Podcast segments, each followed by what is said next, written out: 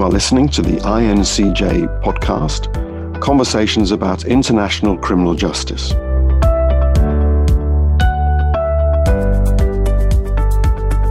Welcome to a series called The Leadership Challenge. I'm John Scott, and this is an INCJ, INCJ podcast and YouTube.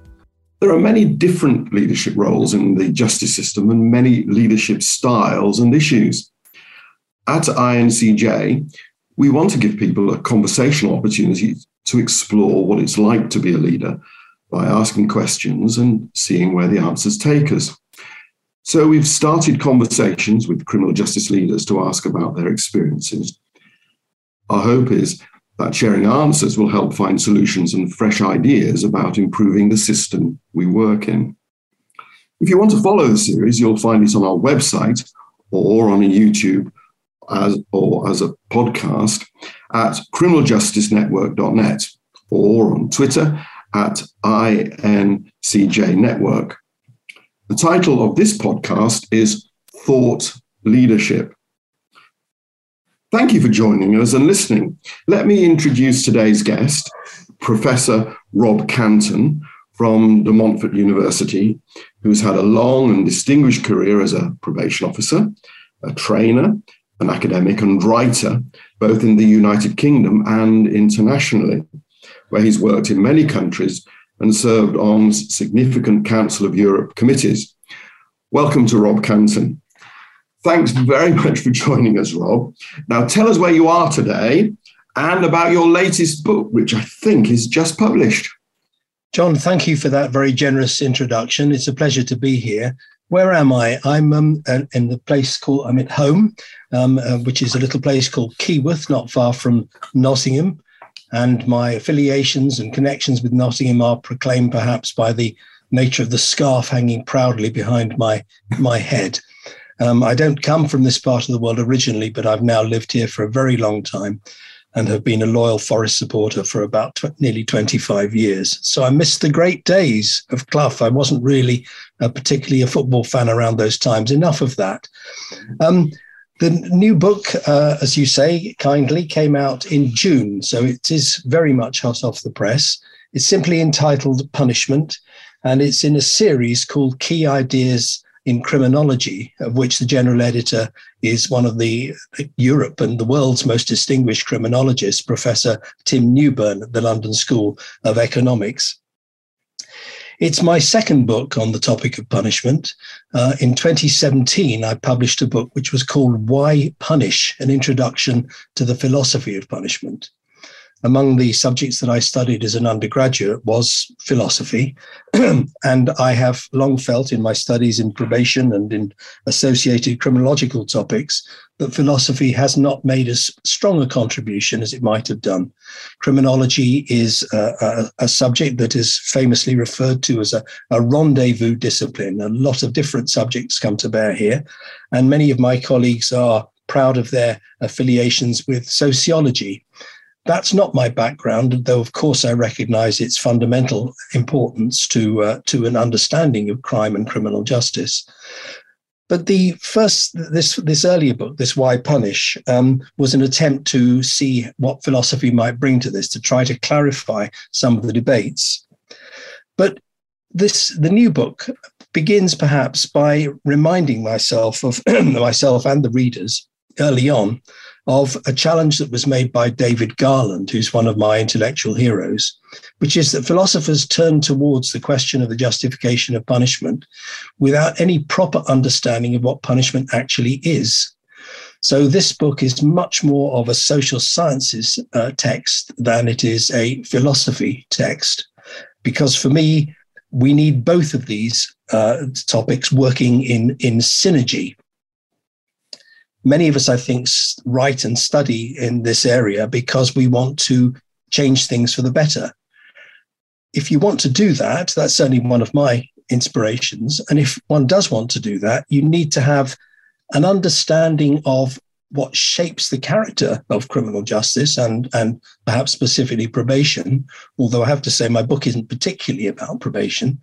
Um, you said, but you need to know what determines the character in order to assess the potential for change, the possibilities of resistance to change, and so forth. But you also need uh, moral insights to help you to identify the direction of change, what would be an improvement for the better.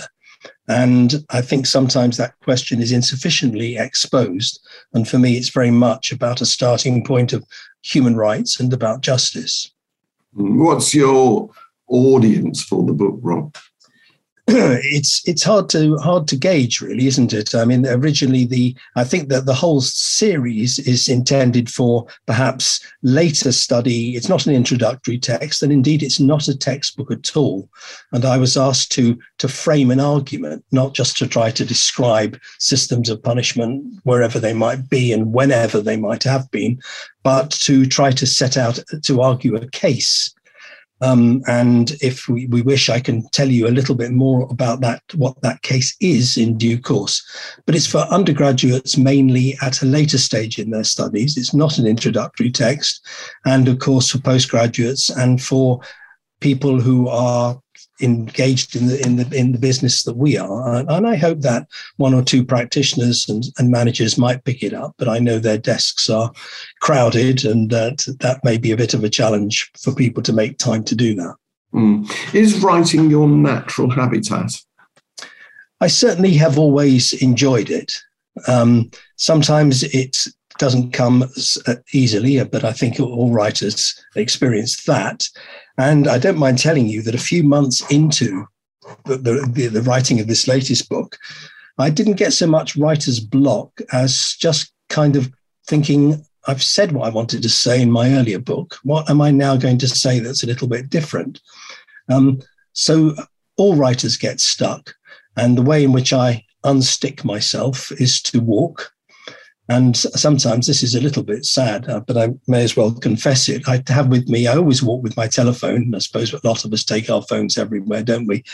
And sometimes I will pause on my walk and dictate something into my phone just in case I forget it later on, because I do find that physical movement frees up uh, the head and sometimes unknots uh, problems and predicaments that have held you up.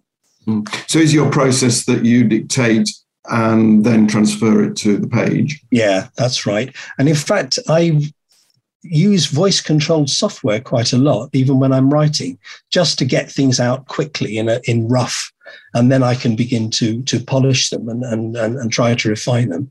But I think that, um, I mean, for me, it's always been a matter of reading something and saying, is this what I wanted to say? And if it is, fine. And if it isn't, have another go. Mm, mm. What I wanted to ask you is how does writing compare with teaching as a way of getting your ideas out there? I think the, the best kind of teaching is a better way, in a sense, because of the opportunities for personal engagement. Now, of course, these have been limited a little bit in lockdown, but INCJ has been among the pioneers in showing us that you can still carry on communicating um, in this way. But what I miss when I write, and sometimes indeed I've done lectures from my desktop during lockdown, and what is completely missing is the interaction, the chance for people to ask, to challenge you, to ask you to explain, to test out their own ideas. And I think it's probably true to say that, well, I'm sure it's true to say that over the years I've learned a lot as a teacher from those with whom I've um, engaged in, in dialogue. Um, but that's not been possible uh, after lockdown at all because there's no kind of interaction. So I miss that. But I think a, a, good a seminar better than a lecture. Just talking at people is probably in no way superior to writing. Okay. Um, are books the only way of being an influencer now? I noticed that you're pretty active on Twitter. Yeah, Twitter's a, a, very much a mixed blessing, isn't it? I don't know what your experience is of it, John. I the, the a problem for I find with Twitter um, is well, it, you know, sh- simply the length of it. You cannot say anything useful on Twitter, and there are some particularly hot topics that I have very carefully avoided. Because um, Twitter, I think, often forces people to take sides, to take up one position or another in a topic of, of significant complexity. So I don't do that. But what I have sometimes done, I also run a blog um, which I don't use ever so often. But if I do post a new piece on that blog, I will use Twitter to draw attention to that and invite people to have a look if they wish, because otherwise I'm not sure how they'd know that I know how they would know that I had made a, a new posting. But Twitter I use mostly for advertising, not only my own work, but I try to retweet and give a leg up to colleagues. Uh, but I use it mostly for fun. I don't use it for sustained argument. Mm. So let's think about this thought leadership idea and where your books fit in trying to influence people's thinking. Yeah, the idea of putting it in the way that you have of, of thought leadership has not been particularly in my in my mind. It's not so much that I want people to. I mean, leadership perhaps implies that where you lead, others might come to follow, and I think very often what I'm attempting to do is not try to convince people um, of any particular case, but getting them to think about the subject in a different way. And, and maybe I can give you an example of this from my recent book, because I said earlier that I argue a case in this book. And one of the cases is that we punish too much, uh, which is banal. I think an awful lot of people feel that. But the, the more the reasons why I think, okay, let me take a pause. One of the things that I think has been neglected over the years is the contribution that emotion makes towards our will to punish. So, punishment as an institution is, is ubiquitous. Throughout human history, at all times and places, people have recognized the desire to repay a wrong with inflicting some kind of harm or imposition on, on the wrongdoer. Of course, there are other ways of responding as well, but but that the recognition of that people understand that they get that that's that's utterly a familiar part of the human condition. The idea that emotion contributes to that has become increasingly apparent to a number of scholars who've written very illuminatingly on, on that particular topic. But I've tried to say, well, what are these particular emotions? Can we be a little bit more specific? And the three emotions that I particularly elaborate in this book are anger and fear and disgust. Now, disgust isn't always the right word. It's, sometimes it's too strong. Disdain, contempt, other kinds of relatives, cousins to that emotion. But anger, I think we recognize as a retributive emotion. If there's a grave crime has taken place, one of the things that often follows from that is that people get extremely angry about it.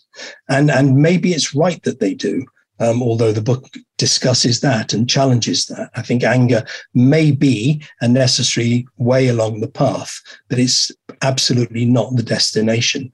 And I think few of us think that we act best when we're angry or act at our wisest when we're cross.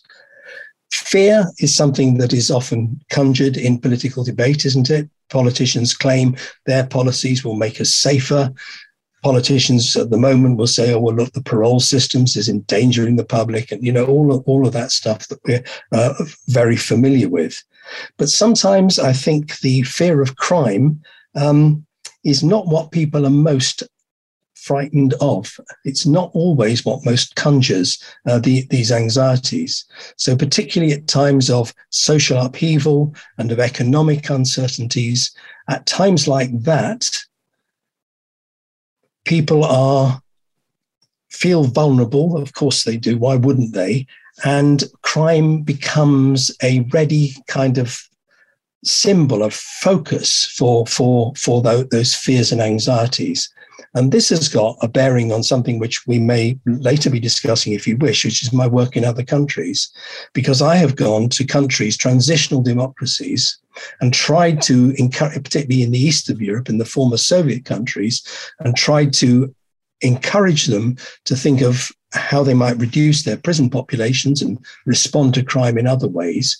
And I'm doing that at precisely the time of the greatest economic and social upheaval, at precisely the time when they are least disposed in the public debate to countenance suggestions of that kind. Even if their political leaders think, yes, there's too much prison, it's expensive, it's destructive, Europe wants us to do things differently, but nevertheless, they have to take the public with them. So fear is, is another. The third one discussed, I've already said, I think that's sometimes too strong, but it's the idea that somehow um, the people who have done very bad things um, fill us with a, a, dismay that make us want to distance ourselves from them, which we can do, for example, by locking them up. And if you think about some grave crimes um, that have, have come into the newspapers recently, and when there comes a time for release, the language we express is often the language of fear. Will they do it again? But actually, I think what's driving this and makes much more sense of the debates is fear. This is, sorry, start again. What's really driving this is this feeling of disgust. This is someone who is not fit to live among us because of the appalling deeds that they've done. And if I'm right about that, then any amount of assurance from people like the probation service saying how good we can be at public protection is simply going to miss the point because it's not public protection that people are worried about. And, or at least at that point. Um, and so, if I'm right, I think I'm saying that this poses a real problem for community sentences because all community sentences, in the nature of the case, are not tough enough and unpleasant and burdensome enough to satisfy the needs of retributive anger. They can't provide the absolute security which we think prison provides in keeping us safe. And the thing that people like us, community people who, who uh, uh are champions of community sentences, one of the things that we're really proud of is that it allows people to remain in the community, is exactly what an awful lot of people don't want. So when people say, well, look, how are we going to change attitudes towards probation and how are we going to explain all this to people? A, a, very important part of that debate, which I think has often been neglected, is the, the push and impetus of those emotions. And that's um, a big part of the thesis of the book, because these are emotions that not only drive the will to punish, but also discourage us, dissuade us from calling an end to punishment so that many people who've committed even not very serious crimes will continue to be looked at with suspicion and mistrust, sometimes contempt and disdain for very, very many years afterwards. Hmm. Okay, what I want to come back to that, that you don't see that as as you create these concepts and understandings, you don't see that as thought leadership. Um, perhaps it's more uh, you're trying to define the debate. It's more thought shaping. Again, not even. I think I'm more rocking the boat necessary than trying to uh, shape the way that, that, how people think. I, I, want people to think more critically than they often do, um, and to get behind some of the political assertions and assumptions that uh, underpin the uh, underpin an awful lot of criminal justice debate. Um, but again, I think it's it's not so much leadership. I'd like to give people enough in my books for them to disagree with me. Well, um, let's say you uh, assume you do that. Um, one of the things I'm sort of interested in is that lots of public debate seems driven to extremes. That the the middle ground seems to be hollowed out, and our political process processes seem to be less nuanced. Um, do you find that in the debate about criminal justice as well, Rob? Very much so, particularly as it became party political. As you say, uh, people are encouraged to take sides. I have to say, I'm a little bit worried about the concept of a middle ground. Um, because a lot of politicians speak as if a middle ground is a desirable place to find. Um, well, as British politics and American politics, I think, have moved f- quite a few strides to the right, where does that leave the middle ground now? Is the middle ground now the same position as it was, say, 20 years ago? what about the middle? If, for example, if one were a pacifist, you may have someone who's very bellicose at one extreme and someone who's a total pacifist at another. Is the middle ground? Well, all right. Well, we'll have a few. We'll have a few wars. And there's some things I think don't lend themselves to this metaphor of a middle ground. I mm. think it's absolutely fine to be uh, radically committed to human rights to be even extreme almost about the concept and the champion championing of human rights, which is not to say that you should necessarily indulge yourself in acts of extreme violence or so forth. I'm opposed to violence as a political position, but extremism, I'm not necessarily opposed to. It depends what you should be extreme about. There's some things I think we should be extreme about. Yeah, I guess the environment would be a good uh, analogy uh, with global warming perhaps pressing us in a way with which we're experiencing every day. But let's let's let's come back to uh, criminal justice and uh, across lots of societies, uh, crime does seem to uh, be a hot topic, um, whether it be uh, violence uh, against women on the streets or fears from caused by immigration and possibly as the, the financial pressures and increase in, in, in poverty uh, are increasing, that maybe violence and the fear that comes with that uh, and, and, financial crime. Uh, do you see uh, that your the, the thinking in your book will help understand better why punishment and the natural resorts to punishment may not be the answer? Certainly, the book tries to attempt that because it, it, I think that many of the objectives that are set for punishment conspicuously fail. By and large, it doesn't uh, lead to satisfaction. Um, you know, victims of crime will often uh, f- feel exasperated even when uh, quite a weighty sentence has been imposed. This depends, of course, on the nature of the crime that we're talking about. But it seems that the criminal justice experience in court leaves everybody fairly dissatisfied at the end of it. We don't feel safer, I don't think we do, when somebody says, aha, the going rate now for knife crime is going to be twice what it was a few months ago.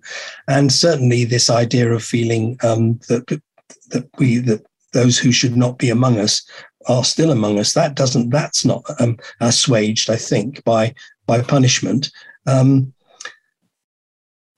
so I think that um, oh, I've lost my thread at this point. Sorry, John. Can you remind me of what the, your question was? Yeah, it's it's whether punishing hard is the right answer as crime rises. Yeah. Um, yes. Thank you. Um, I'm, I, i am sure that it isn't because for me, criminal ju- the reason why an awful lot of crime does increase when it does, and it's hard to know when it does, um, because for all kinds of reasons that I think will be familiar to many people who are listening to this, um, what counts as a crime is very much the outcome of, of a particular process.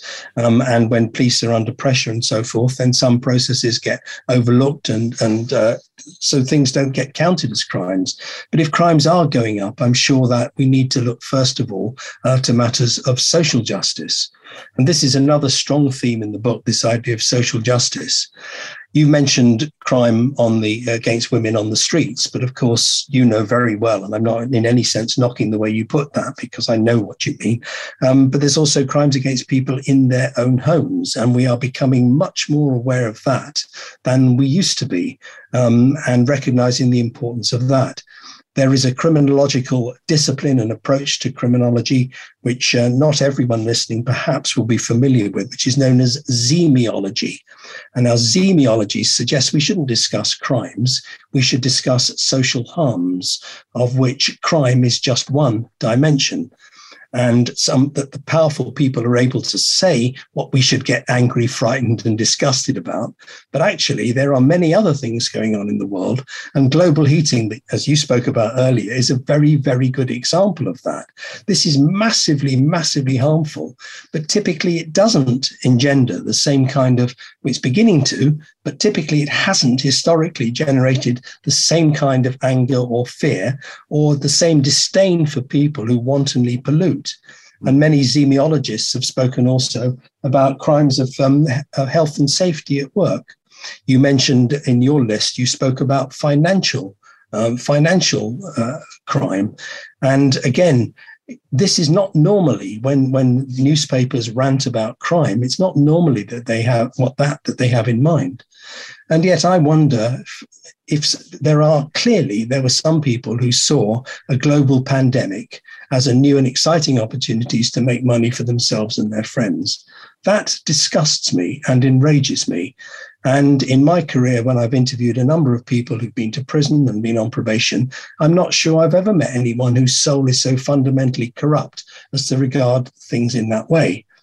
Um, so there's a whole load of financial crimes, improprieties, offshore scams, not necessarily scams because some of them are legal. But again, someone whose first instinct is to say, here we have a common wealth how am I going to make sure that I contribute to it as little as possible?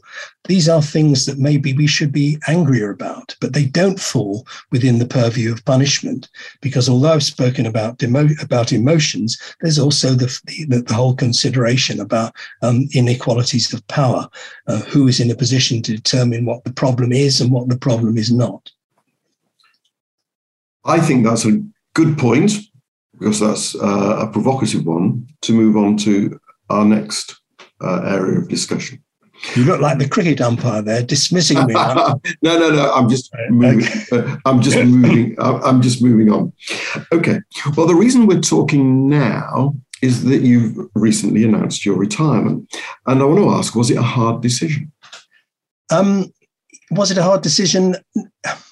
It was a bit of a hard decision because there's certain aspects of um, work, particularly my research and writing, that I'm very keen not to stop. But I do think that while I am fit and well, I've reached retirement age, and while I'm lucky enough to enjoy good health, that now is probably a good time uh, to to leave. As I say, I hope to ca- carry on and keep up a certain certain connections. I would love to continue to be seen as a member of the probation family um, and also the, the, the scholarly community. But um, again, it's not a secret. I, for 45 years, family and work has been everything to me. My life has been full of, of nothing much else. And so I'm now going to, with the children all grown up now and living away, um, and poor Mrs. Canton having me constantly under her feet, there will need to be some reappraisal of, of, of what I'm going to do. And I don't yet know. Um, I happened my final day as at Montfort University is this coming Friday, so I have just three or four more days of, of gainful employment. Mm. Have you um, thought strategically about what you're going to do, or is that something that you're going to give your mind to over the coming weeks, months? I've never been sure what strategy is. Um, it does take us into the question of leadership, doesn't it? I'm afraid it does. Um, I mentioned, I admitted earlier that I studied uh, philosophy at university, but I also, as you, John, know, but not many people listening will know, um, studied Greek and Latin. And a strategy, a, a strategos was a general, was a leader of an army, if that's where that word uh, uh, originates. Um, I, the, many people who talk a lot about strategy turn out, I think, to be conspicuously weak at it. And when people talk about strategy, I'm reminded of the adage, which many will have heard before How do you make God laugh? Answer, tell him your plans. Um, because I, my own personal experience is that life has a way of tripping us up and giving us all kinds of things, good as well as bad, but I think I need to live the experience of not having a job for a while before I'm going to be even in a position to want to make plans. But I'm I have to be careful not to slip into to idleness because sometimes the structure of employment, that's the thing I think I'm most frightened of losing. Employment gives you a structure, doesn't it, to your day? You have things in your diary. Um, and I will need to find a different kind of structure. And that's something I must do because I've seen some people who don't cope so well with that. And that doesn't, that often leads to unhappiness. Mm. I heard of a, a deputy head who, uh, when she retired, just created a new timetable. Um, do you think there's any danger you'll do that? No. no, no, I, I, don't think I can, I can have a timetable, but I will still, I will still keep a diary. Um, at the moment, um, there's not a great deal in that, in that diary. But then for university people, August is always a fairly quiet month compared to the rest of the year. But I think I will begin to notice things and miss things as the um, autumn comes upon us and as the days get a little bit shorter and walking perhaps becomes less appealing, although I try to get out whatever the weather. Even on our hottest day, John Scott, I walked five miles um, on the hottest day last week. And did you carry a parasol? Uh, no, it's not a bad idea. I've got a silly hat, um, which I wore, and sunglasses, of course. And I tried to avoid the the worst heat of the day. Well, that that makes some sense. I want to take a little, uh, maybe a retrospective, and think about the route uh, that you walked in your career, because you started off uh, as a as a practitioner. Uh, how how did you did you fall into probation, or did you choose it? I really did fall into it. as, as, a classicist and followed an, an, ancient historian and philosophy student at uh, at university when I graduated, an awful lot of my colleagues were thinking about. Some of them went into industry, which never particularly appealed to me. Um, other the traditional, well-known traditional routes uh, for classicists are the civil service. I didn't really know what that was, but I didn't much like the sound of it. Um, and also teaching. And I wasn't clever enough to be a university academic in classics or philosophy, even if, um, you know, even if that had appealed. I'd had enough, I, felt, of, of that, at least for the time being. And I went to a, a, phone box. You remember phone boxes? We used to put money in slots. And uh, I went to a phone box and I phone, phoned up social services and said, I'm wondering about a career in social work. Is there anybody there who could advise me? And they said, Oh, um, oh hold on, please. So I shoveled about a week's worth of coins into the box and in the end thought, blow this for a lark and put the phone down because I had been on for ages. So I then went off and I refilled my pockets with coins and rang up the probation service and spoke to an extremely helpful woman who asked if I'd like to come and meet the chief probation officer the following day.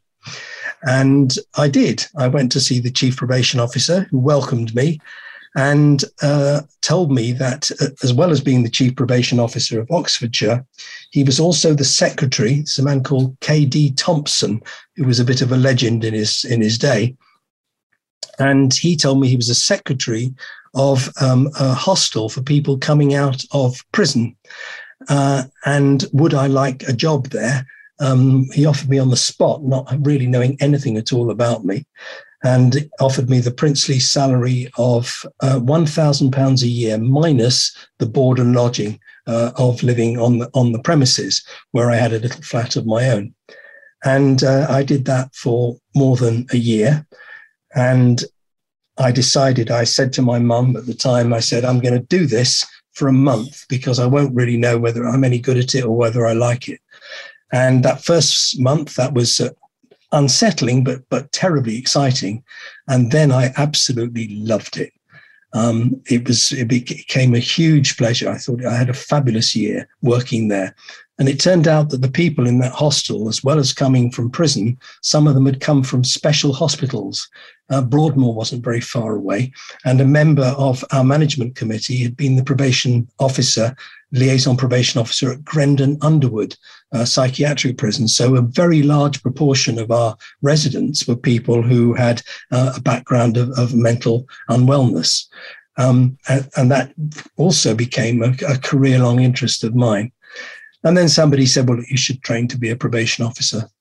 And uh, a, a, good friend advised me to uh, to go to Nottingham. Said it was a good course. I went to Nottingham, and I've never left. Mm. As you transitioned from being a practitioner, I think um, you loved practice. If I, you know, if I understand you best, uh, and you didn't take a managerial route uh, but you did become a training manager, if I'm right. Yeah, if, I, yeah. if I'm right. Um, it's it's a bit of a challenge back to you.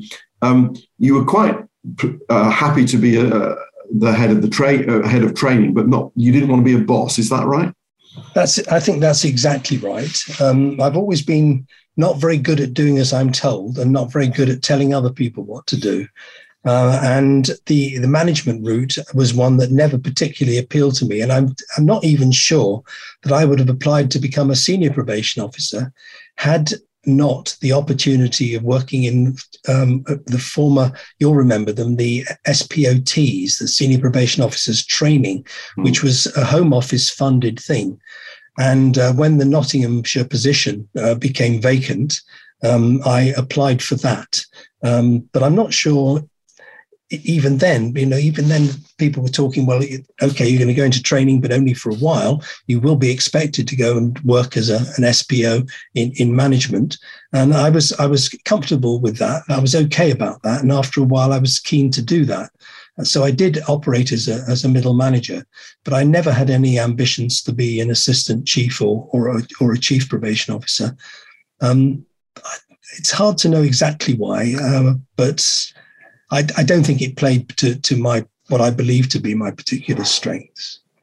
So it's back to not necessarily leadership, Rob, but um, I think you've liked being in a team, but not necessarily um, pulling the levers. I'm going to say of power. Is that the right way of putting it? Yeah, I, I think I think that's a, a, good way of putting it. And I've always been suspicious of people who want to a, a, good a, the first chief probation officer I worked with, Colin Edwards, the late Colin Edwards in Nottinghamshire. I was at a training event us for a lot of you know seniors, and Colin was at this event, and somebody asked him what he thought was the most important quality of leadership, and he said empowerment. And I thought hard about that, and it stayed with me, obviously, because we're going back many, many years ago now. But I, I'm very, I'm okay with that. I think you have leaders who are empowering, who trust their staff, who want to um, guide their staff, but then trust them and enable that enable them to to uh, fulfill their their uh, uh, potential and to let their abilities flourish. And then you have people who are of a very different kind, um, who want to to do everything and, and, take all the decisions for you, which often leads to an atmosphere of mistrust and a sense of uh, uh of interference. And over the years, I have been very, very fortunate to have worked with more of the former kind, the people who I might, for want of a better term, called leaders, who lead by empowerment, who lead by trusting staff, who lead by example. And on the other hand, the, the managers, as again, this uh, it's a very crude distinction, I know, but the, the, the, managers who seem to want to tell you what to do. And I have had examples of, of people in management who become impatient with ditherers like me and want to move quickly to take a decision, sometimes before they've really grasped the nature of the problem that they are trying to solve. Hmm.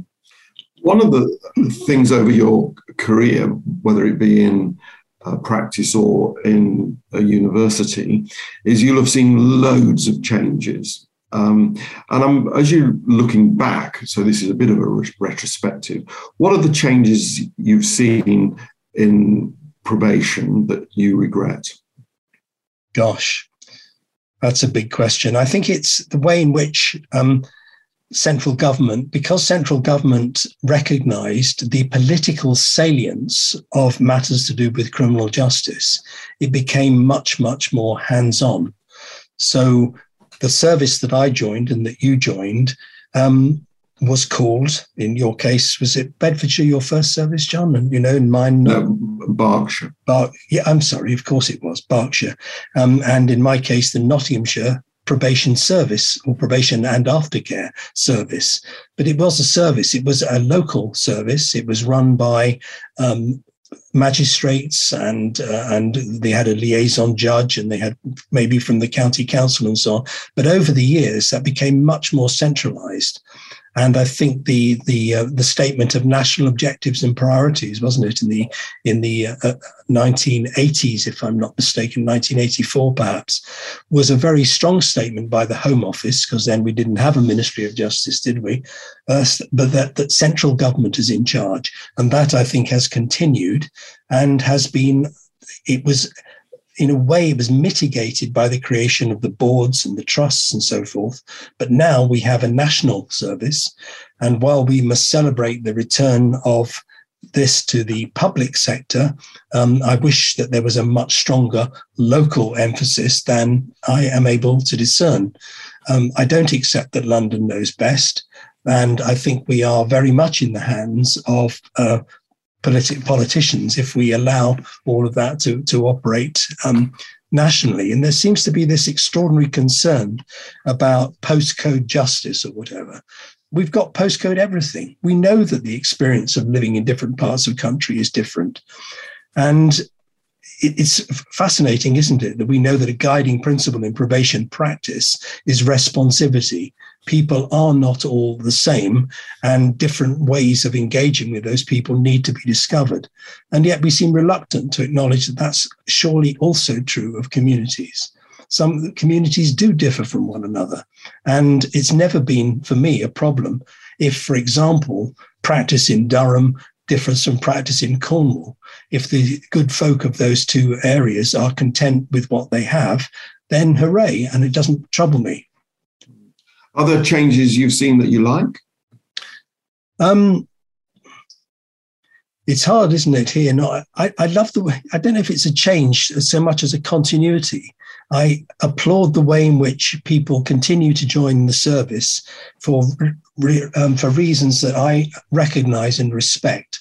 They want to make a difference for the better. They want to take pride in what it is that they do, and they also think that they want to help people. If you talk to people, and I'm sure you have, John, many, many people over the years about why they joined the probation service, why do you want to be a probation officer? A question to which I myself have never had a very convincing answer, except that I tried something like it, like it, and enjoyed it a lot, which is probably a good enough answer. Um, but they will use the word help.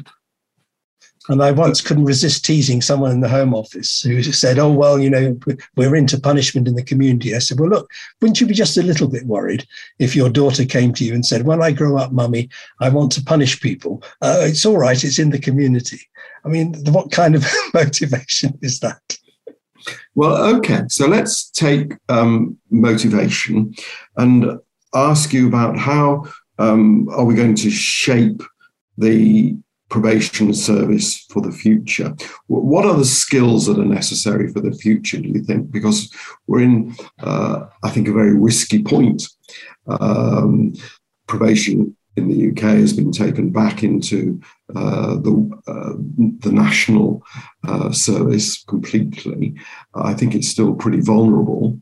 Um, what skills do we need to grow for the probation service to be healthy in the UK? Do you mean practitioner skills? Yeah, yeah. I think the practitioner skills are, are still fairly well established. The skills of uh, of engaging with people who might not always want to engage with you, uh, resilience, emotional literacy. I think that's a neglected and important concept. Um, communication, teamwork, all these things that I, I haven't got any particularly novel uh, contribution to, to make uh, to, to, to, that. But I think those are skills that need to be sustained and are difficult to sustain when people are under so much workload pressure and under the sort of political volatility so I'm aware that uh, recently Mr. Raab has made announcements about probation's contribution to the parole decision process. Uh, Twitter's been full of discussions about this. And those things I know are felt very acutely. People feel that the value of what they do and the contributions they're able to make are taken away from them or undermined, and for all the wrong reasons. Mm. So, so I'm not about ploughing huge resources into the probation service. I think that would be um, a mistake. But giving staff more latitude to use the resources and their own time in ways that they judge appropriate, rather than it, a managerial attempt to to shape the parameters of what they do too tightly. So, if we say we took um, a teaching equivalent, uh, is leaving uh, the classroom teacher to get on and teach rather than set the curriculum and tell them what to do all the time. Yeah, I think that's right. I think you give people a secure education um, in the knowledge and the skills and the values of what it is that you expect of them. And then you trust them. You continue to hold them accountable for the decisions they take. But an early paper that I wrote some, some years ago with my friend Tina Eadie draws a, tries to draw a distinction between accountability and discretion. I think you can consistently allow people significant discretion but at the same time continue to hold them accountable for the decisions that they take. I don't see a tension in that. But national standards early on said there's too much idiosyncrasy in probation practice. We should tighten this, we should circumscribe discretion because that's the best way to secure accountability. And Tina and I said, no, it isn't. So, do you think professionalism is the best way of achieving accountability? Um, again, most professions, I think, have tried to assert a degree of discretion for themselves, but I suspect that a number of professions would protest that that too has been constrained. Um, certainly in teaching, um, in universities, in schools, in medicine. Um, in, in, I don't know. Uh, I would imagine that a lot of these people feel that their discretion is has been significantly curtailed, um, often for reason, for political reasons mm. and or resource reasons. Okay, well, let, us take a different sort of uh, future look. Um, where do you think the future ideas are coming from? Because um, in a way, you could say there could be a battle for the, the soul, soul of criminal justice coming up. Um, uh, and some people say that uh, social work uh, should be the future for, for probation, but social work itself, you could say, is a profession under attack um, because of what's happened about um, frequent inquiries, whether it be about uh, mental health or what's happened to children, child neglect, and so many people being taken into, into the care system. Uh, how do you see uh, the battle for, for thought leadership uh, about probation for the future? Gosh, another enor- enormous question. Um, I don't know if you remember the name of Ivan Illich. Uh, was another influencer uh, on had influence on me, which you who protested about trying to find technical solutions for non technical problems, for problems of living. And one of his most famous works uh, was about the about medicine, about how medicine, if we're not careful, medicine is not the answer to ill health and can indeed often generate illnesses of its own. And I think this is exactly the same for criminal justice. You do not get a peaceful and respectful society by um, through the institutions of criminal justice. It's just not how people are. And more than that, we know, don't we? Labeling theory is one overused but nevertheless instructive idea in criminology about how criminal justice intervention can offer often make things worse. And there are examples are there not of heavy-handed policing perhaps sometimes of minority ethnic, minoritized ethnic communities where as a result of insensitive policing um, the the whole relationship between the police and the community has been damaged to the detriment of both um, and I think, in just the same way, criminal justice can do harm and it cannot do much to make us safer. Now, it can do a bit, just as people are healthy because of the food that they eat and the air that they breathe and the lifestyles that they have. That's what determines people's health, and none of those are medical matters. Similarly, criminal justice crime is prevented and reduced by people having respect for one another, by people having fair social opportunities, by being relieved from poverty. Again, nothing to do with criminal justice.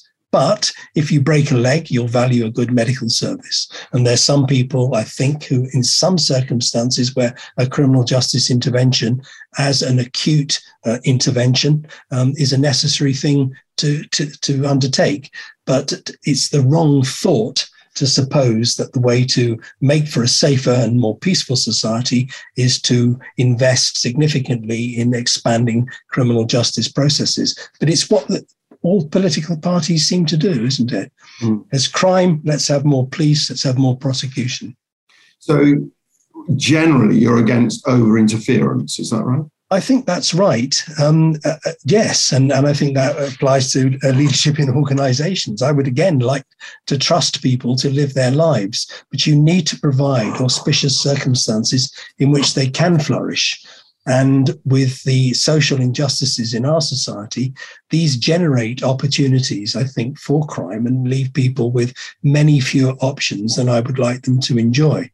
Mm. If you think about why most people in the middle classes don't commit crimes, and of course, a lot of people do in the middle classes, it's just that it's looked at in a rather different way.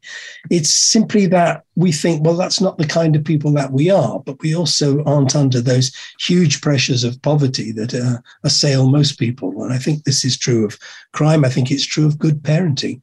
I've never met anyone who set out to be a bad parent, but they find themselves taking uh, unhappy paths and sometimes not being the parents they might have liked to be, um, just because their circumstances are so difficult. change the subject again, if I may. Um, sure. We've mentioned international work, and um, I'd be very interested to know why the international dimension has been so important to you. Well, it was such a thrilling opportunity, when it first arose, John. Um, I was a visiting lecturer at the University of Nottingham for a while. And in 1999, I became aware of a project that they were doing in Ukraine. And I knocked on a door and said, I know that you're doing a probation project in Ukraine. I would love to participate. And this was being done in partnership with the Inner London Probation Service. So I was advised to contact, first of all, John Harding, um, who was then the chief in Inner London. And he was good enough to give me, I owe a lot to John. He was good enough to give me that opportunity. And I did it, first of all, just because it was different and exciting and novel. And I, I didn't have, in 1999, I, I'm not sure I even had a passport. The children were very small. We never thought of taking our holidays overseas. I think I'd let our passports lapse. For me, the Far East was Skegness or perhaps North Sea Camp in Lincolnshire. And the chance of going to uh, a place like Ukraine was, was just exciting. Uh, I was lucky enough to do that project with a couple of other really good folk who I enjoyed working with. And it was in the course of that that I met um, another person who, to whom I owe a great deal, the late Norman Bishop. Um, Norman died last year, was it, or maybe 18 months ago at the age of 99. And when I first met Norman, he was in his late 70s, maybe even early 80s, and he worked with the Council of Europe. Bags of energy, very inspirational. We met in Kiev, and I wrote him subsequently, and he then th- it was through Norman entirely that I was approached by the Council of Europe and asked if I would like to join a committee for the reform of the Russian penal system. And you can imagine that these were, you know, for me, thrilling opportunities. My horizons had been very limited. And then, as you know, these things then snowball. You, you, find that if you do, if you're considered personable and reliable, and uh, if they enjoy working with you, then other opportunities will arise. So, for the following 20 years or so, I became absorbed in work of that kind and really enjoyed those opportunities. So, what, what have you learned? What has that dimension brought to your thinking? 101 things. First of all, policy transfer, as it's sometimes described, is better understood as knowledge exchange. If you go to a country and say, do it like this, then that's never going to work. And again, this is another, perhaps echoes the point we're making about not telling people what to do, but allowing them to express what they take to be the, those concerns and sharing your experience, telling them about what has worked for you, and also the mistakes that you have made. So I think that um, England and Wales, for some years, believed that um, the proliferation of community sanctions would reduce the prison population usually doesn't. Um, and it's important, I think, to share those experiences um, with, with, with other countries. I was thinking that one of the things that your chance to look at comparative systems might be helpful about was uh, uh, about learning about how different cultures might uh, react to community justice. You mentioned earlier about post communism uh, and them listening to philosophical debates with very different uh, personal experiences. You know, they've come out of very constrained uh, political circumstances. And I'm wondering, um, there are some things that uh, people who've lived in uh, post war circumstances, which have taken freedom for granted, for example, uh, we now see what's tear, tearing at the structure of Ukraine. Ironic that that was your first yeah. experience. I'm wondering, as a philosopher or with a philosophy background, what what what repercussions that's had in your thinking. Well, I think one of the the first thoughts I had was that we often looked in this country, we look to the state to protect us, and the state says we will do that through systems of criminal justice in countries with a different kind of legacy, and Ukraine is among those countries, one of the biggest risks to you precisely is the state. One of the things you from which you need protection is, is the state. And I think it was the University of Nottingham, as much as anyone, the, the other people on that project, who taught me that the really important thing to try to promote is human rights. And if you can enhance uh, human rights, then that is a, a, a fundamental achievement. Um, and that's the thing to, to, strive for. Because I suppose another thing that I learned this, I think, perhaps from Norman in the Council of Europe. In the time when that committee was running, the, the one about the reform of the Russian prison system, Russia, and of course, things change all the time, don't they? Nothing is forever. but it was possible to have a significant optimism about the future of the Russian Federation. They had been a global leader in numbers of people in prison. They were right up there with the United States of America. And for the duration of the of that committee, and not, I'm wanting to say, because of that committee alone, but in that period of time, their prison population dro- dropped enormously hundreds of thousands of people um, were no longer in prison. The prison population really, really reduced itself. And I remember Baroness Stern, Vivien Stern, saying, if Russia can do this, maybe there's even hope for America. And one of the things that I think made a difference here was that we were sitting around a table at the Council of Europe with some influential people, the Minister of Justice of the Russian Federation, the head of the prison administration in, in, the Rus- in Russia, and it's very, very heavy, you know, significant players. And it was the mood music, not the techniques. It was the, the way in which we managed to gain their trust by t- listening with respect and good humor and patience and enjoying a social side to it as well. We did things that we enjoyed each other's company. And this, I think, did empower them to go back and and say we want to do we want to make some of these changes and these are the changes that we can make. Um, and this is what Europe is encouraging us encouraging us to do. And I think that did make it easier for them um, to make the kind of political changes that were being sought at the time.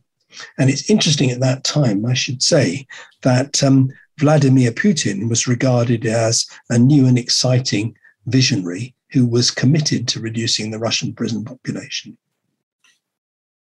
There's something rather sobering, isn't there, about um, those conversations and uh, where conversation and creating relationships seemed to be able to take you, albeit maybe 10, 15 years ago, um, and where we are today. But the international dimension to your work has is probably going to continue. Um, do you think you'll still have opportunities to work abroad, Rob, in the next phase? I'm really not sure, John. I was um, like everyone, you know, the international, the, the lockdown was the, one of the first things, but I have, I don't really enjoy the travel anymore. Um, 20 years ago, it was thrilling. It was a novelty. I thought, this is great. I want to do more of this. But I did then do quite a lot of it. And I remember one particular occasion running and just failing to catch a train at St. Pancras um, on the way back from Serbia on a Friday night, knowing that on Sunday I was setting off to Jordan. And I just began to think, I really can't do this much longer. I was just I was beginning to get tired. The enthusiasm was beginning to wane. And on each and every trip, I think I, you know, I got a lot from from all of these trips. I had some wonderful times in these countries, but I am less enthusiastic and more of a home bird. So maybe the wonders of the internet will mean you'll have to do more zooming like this. More zooming, more writing, um, all of those, all of those things. Mm. So your thought leadership will have to be Zoom leadership, maybe. that and the writing. Okay. So as we perhaps draw to, to a conclusion, um, I'm thinking that some of our uh, listeners or, or viewers uh, may think, okay, when the time comes for me to hang up my boots metaphorically, having scored lots of hat tricks for Nottingham Forest metaphorically, um, uh, how do I set out to be the sort of person that writes books and uh, influence people through lecturing? What advice do you give to someone starting out, Rob? It's so hard, isn't it? Because the at the moment at uh, De Montfort University, they recruited a number of people to participate on the probation education programs who have come from practice, and they are sometimes diffident, sometimes a, a, bit daunted, I think, by the whole scholarly community. And I think the universities have a bit to answer for here. Um, if you take something like the Probation Journal, which is an excellent periodical, when I started writing for the Probation Journal, um, it was enough to have some good ideas and to try to express them well. But over time, academics need to publish, so they write a lot. Practitioners are too busy to publish, so they write relatively less. And there's always some smart aleck academic who's going to come along and say, oh, well, you've written this paper, but you've completely neglected the contribution of dot, dot, dot.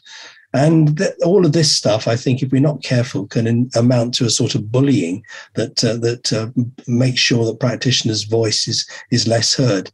It's got better, and under the excellent current editorship of, of Nicola Carr, I think practitioner voices are being encouraged to be expressed, and as indeed are service user voices. These are also uh, be- becoming more to the surface.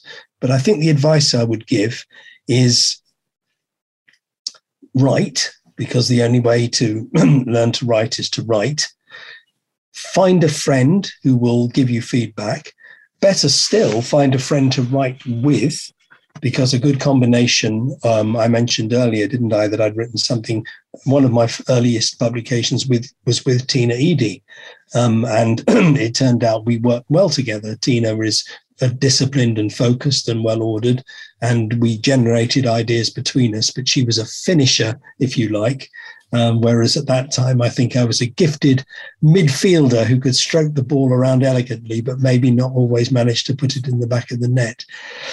so I think that that is um, a, a, a, good partner, but you just have to do it really, um, like uh, most things. So your sign off line of advice would be um, be a team player? Be a team player. And whether you are a leader or a manager or working with a service user or an academic, remember that the way to get the best out of people is to treat them well with kindness and respect. So, human rights on a personal scale is, is really what you're about that's what I aspire to be about. And no doubt I have many shortcomings, as we all do. Well, Rob, that's a really good sign off. Um, thank you very much for joining us for this session. And to our viewers and listeners, thank you very much for listening. Uh, please stay safe, and I hope you can join us next time. Um, podcasts on this and other topics are available on your normal provider, uh, iTunes or, or Google, or under the INCJ podcast label. Goodbye, and thank you very much for joining us. Thanks, John. Thank you.